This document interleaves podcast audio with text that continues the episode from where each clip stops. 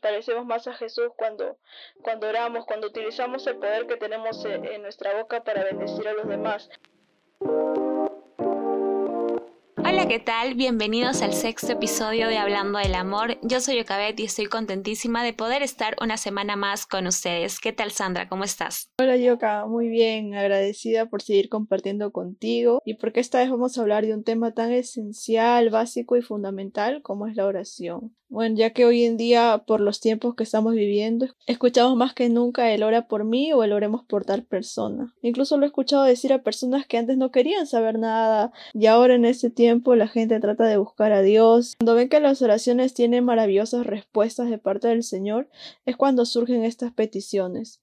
Lo mismo que dijeron los discípulos al ver al Señor Jesús, enséñanos a orar. ¿Cuánta razón tienes que en estos momentos, en las situaciones que estábamos pasando, mucha gente trata de buscar a Dios por medio de la oración? Y sabemos que para el cristiano esto es fundamental, ¿no? En nuestras vidas. Sabemos que, que una vida sin oración es nada, está vacía. Conocemos a la oración como el comunicarse con Dios, ¿no? El hablar con Dios, el hablar con tu Padre. Y como diría Tim Keller, ¿no? En su libro precisamente hablando sobre la oración y, y, esta intimidad que tienes con Dios, nos dice, la oración es una conversación y un encuentro íntimo con Dios. Exacto. Es decir, que la conversación que tienes con el Padre, porque Dios es nuestro Padre, es para que tú abras tu corazón y te muestres tal cual y como eres. Claro, en realidad en la Biblia o, o en el diario vivir vemos a muchas personas personas orando de distintas maneras, vemos distintos modelos de oración, pero básicamente la oración es entregar hasta lo más profundo de nuestro corazón y esperar a que el Señor también nos entregue su corazón.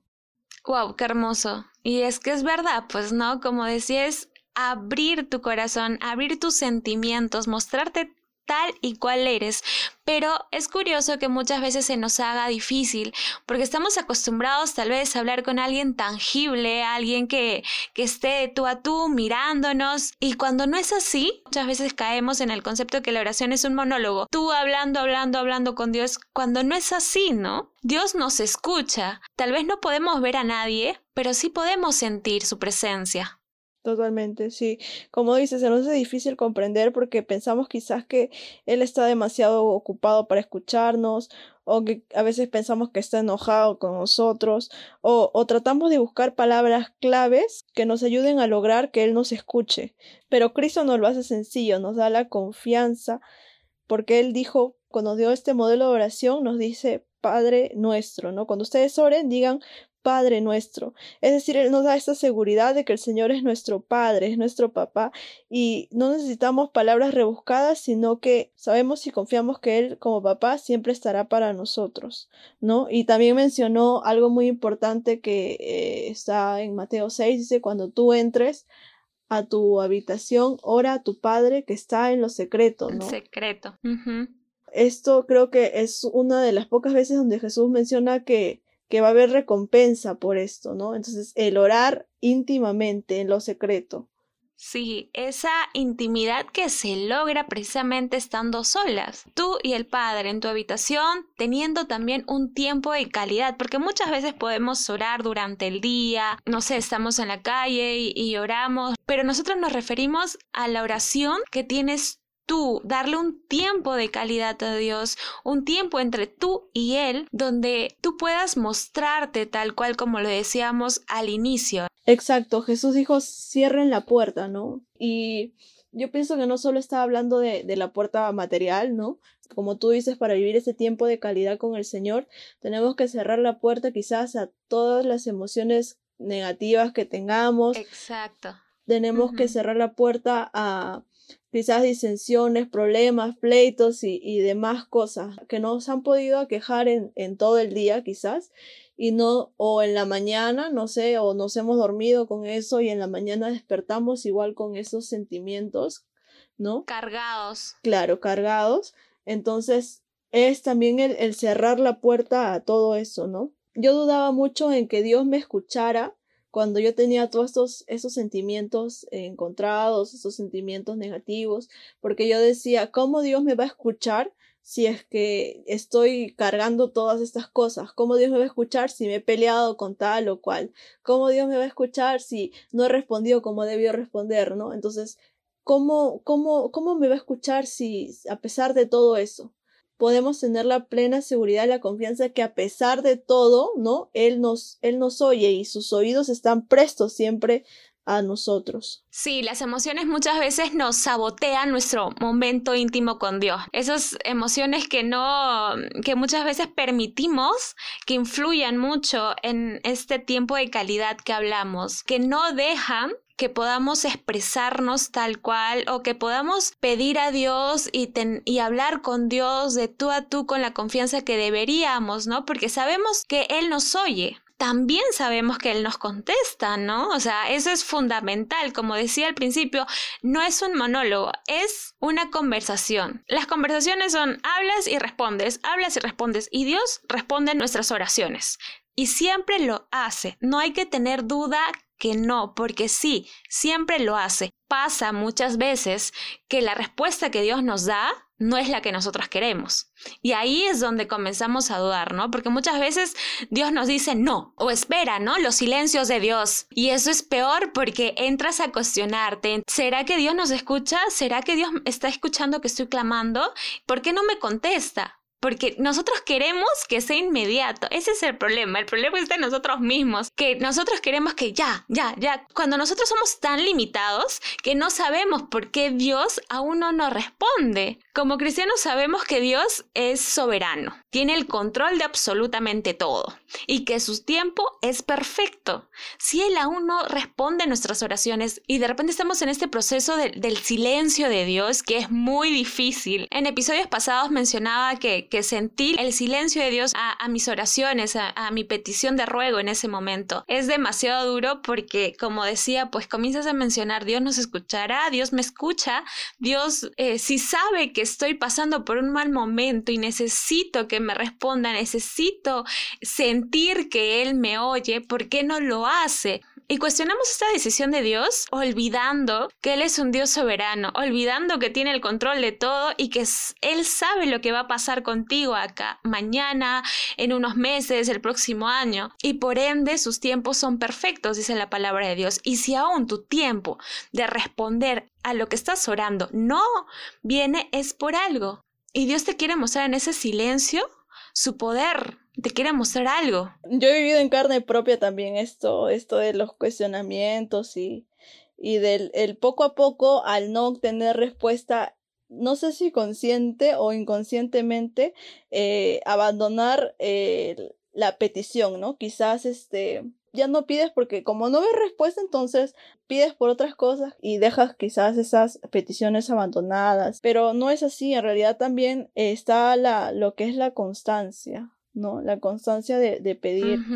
Perseverar. La perseverancia, exacto. En la Biblia tenemos un ejemplo muy claro de la oración de Javes, que fue una oración tan trascendental, no porque él fuera eh, dotado, no porque fuera de renombre, sino que su oración trascendió por la perseverancia y la constancia. Los estudiosos dicen que quizás fueron años de años de años de no ver la respuesta, pero aún en medio de eso su perseverancia hizo que él continuara y vio la respuesta de Dios, ¿no? Y es curioso porque la perseverancia precisamente está ligada a la fe. Claro, claro, exacto. Tenemos que pedir con fe, ¿no? En la Biblia dice que por fe andamos y no por vista, ¿no?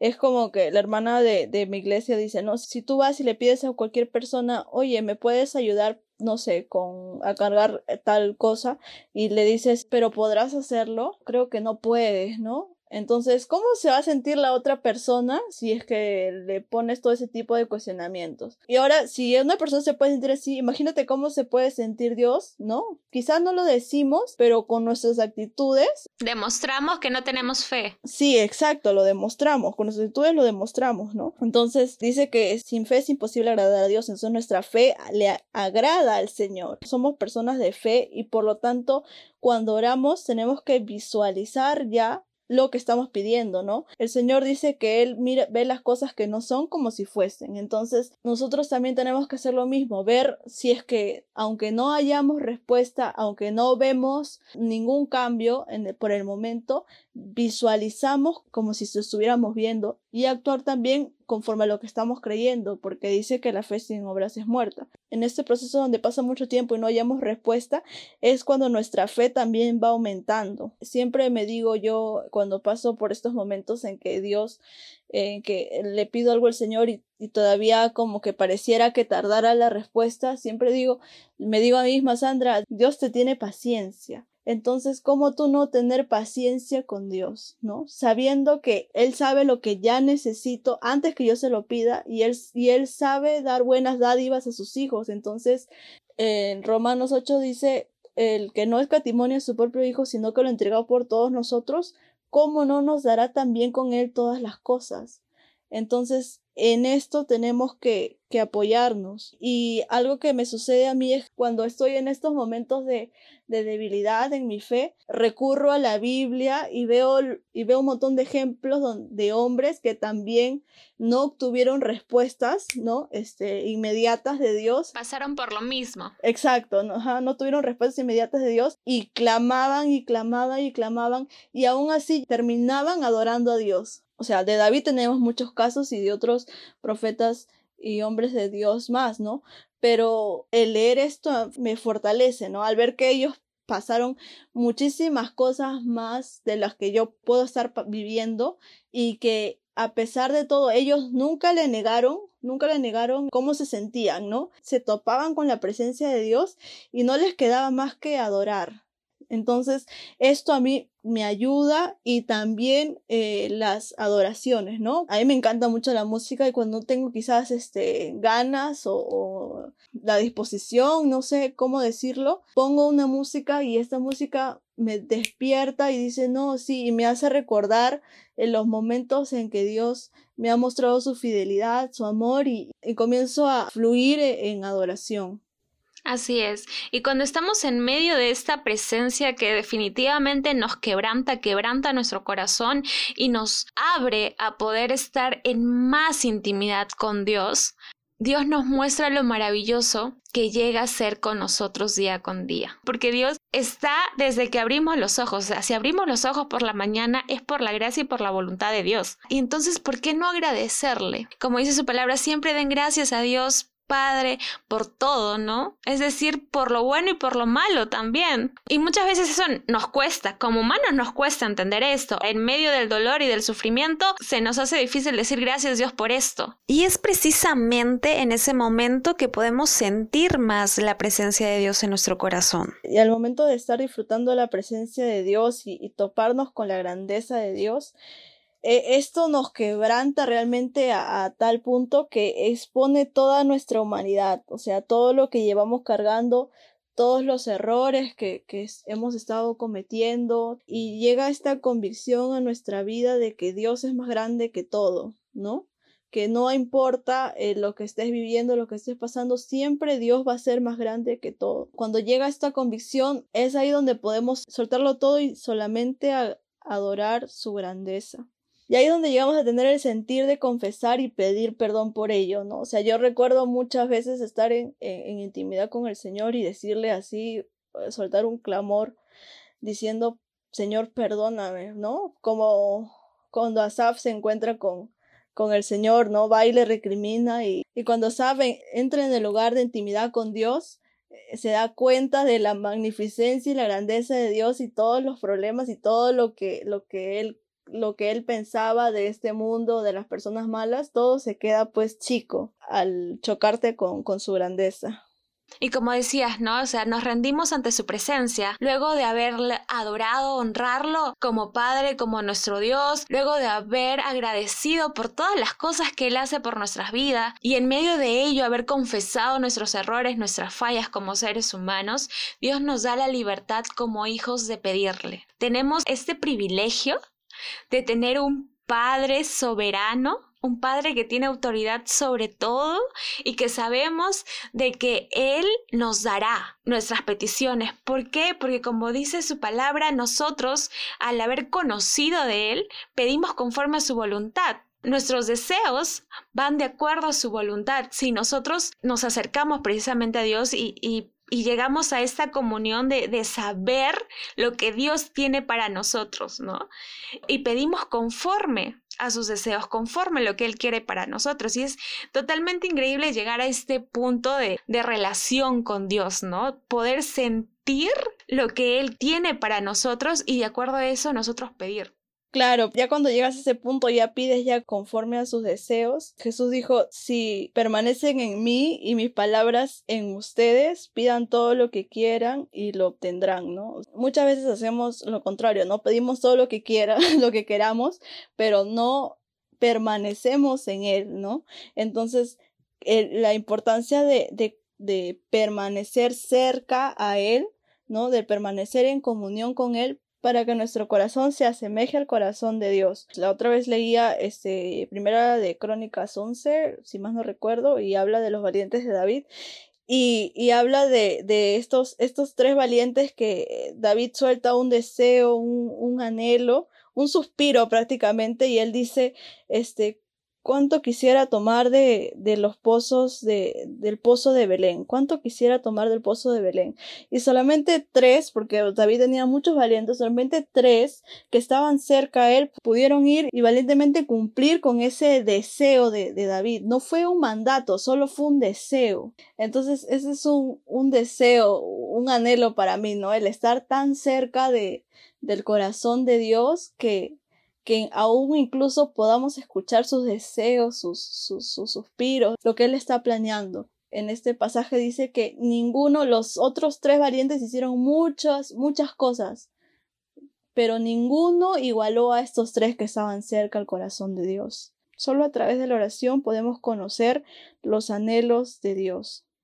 Y precisamente uno de los deseos de Dios también es pedir por nuestro prójimo, ¿no? Al inicio del, del episodio hablábamos de que en estos momentos cuán importante es pedir por, por otras personas, ¿no? Y yo creo que en estos momentos y siempre es importante, pero hoy por hoy pues se hace mucho más notorio. Hace poco eh, en mi casa alguien estaba pasando por un momento malo y lo primero que hizo mi, mi, abuelita, porque su amiga estaba mal, era pedir oración por ella. Y comenzó a llamar un montón de gente solamente para hacer una cadena de oración y orar. Y cuán hermoso es orar por otra persona, orar por nuestro prójimo, sean personas que nos caigan bien, también sean personas que nos hayan fallado, nos hayan herido. Esto también demuestra el amor de Dios, ¿no? Eso también refleja el amor de Dios.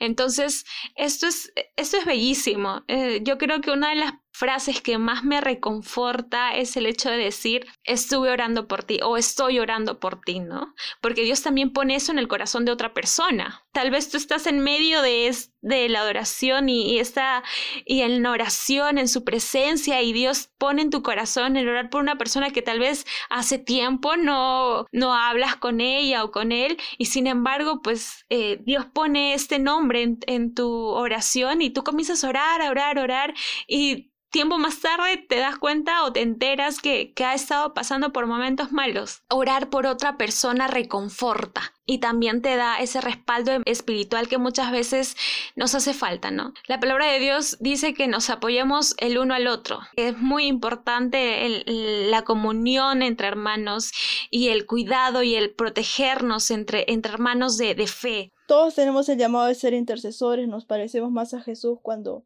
cuando oramos, cuando utilizamos el poder que tenemos e, en nuestra boca para bendecir a los demás. Como tú dices, no, no importa si es que son nuestros amigos, son nuestros enemigos, ¿no? Una de las maneras en que mostramos que, que hemos realmente perdonado a alguien es cuando oramos por, por esa persona, cuando le decimos, Señor, bendícela, Señor. De esa manera tú te das cuenta que has perdonado a alguien verdaderamente. No necesariamente esa persona tiene, haya tenido que pedirte perdón a ti, sino que tú hayas tomado la iniciativa de orar por esta persona.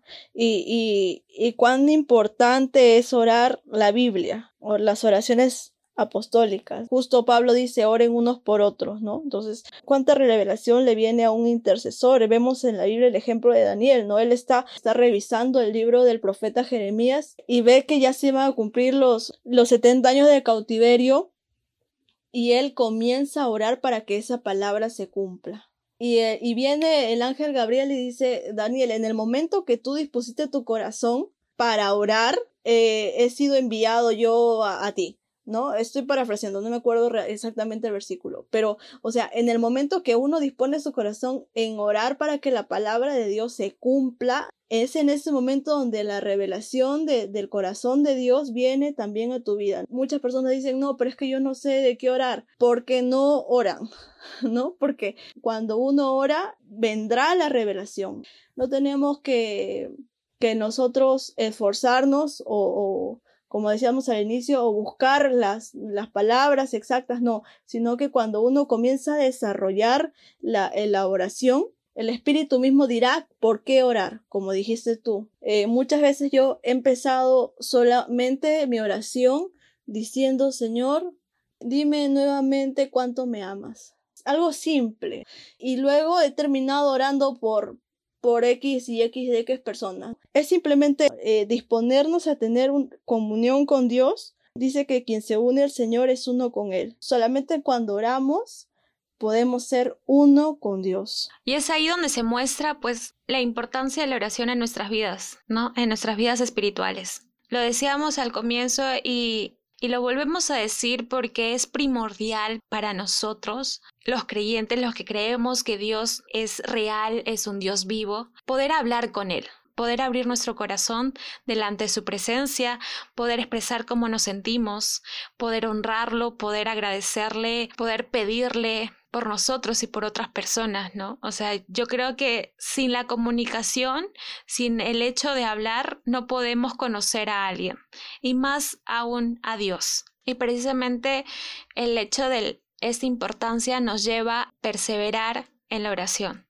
día tras día, ¿no? En cada momento de nuestra vida. Que se haga nuestra forma de vida, ¿no? El orar con Dios sea el momento que tú dispongas, ese momento de calidad, como decíamos, entre tú y Él. Y los invitamos a unirse a nosotras, a perseverar en la oración. Gracias por escucharnos un viernes más.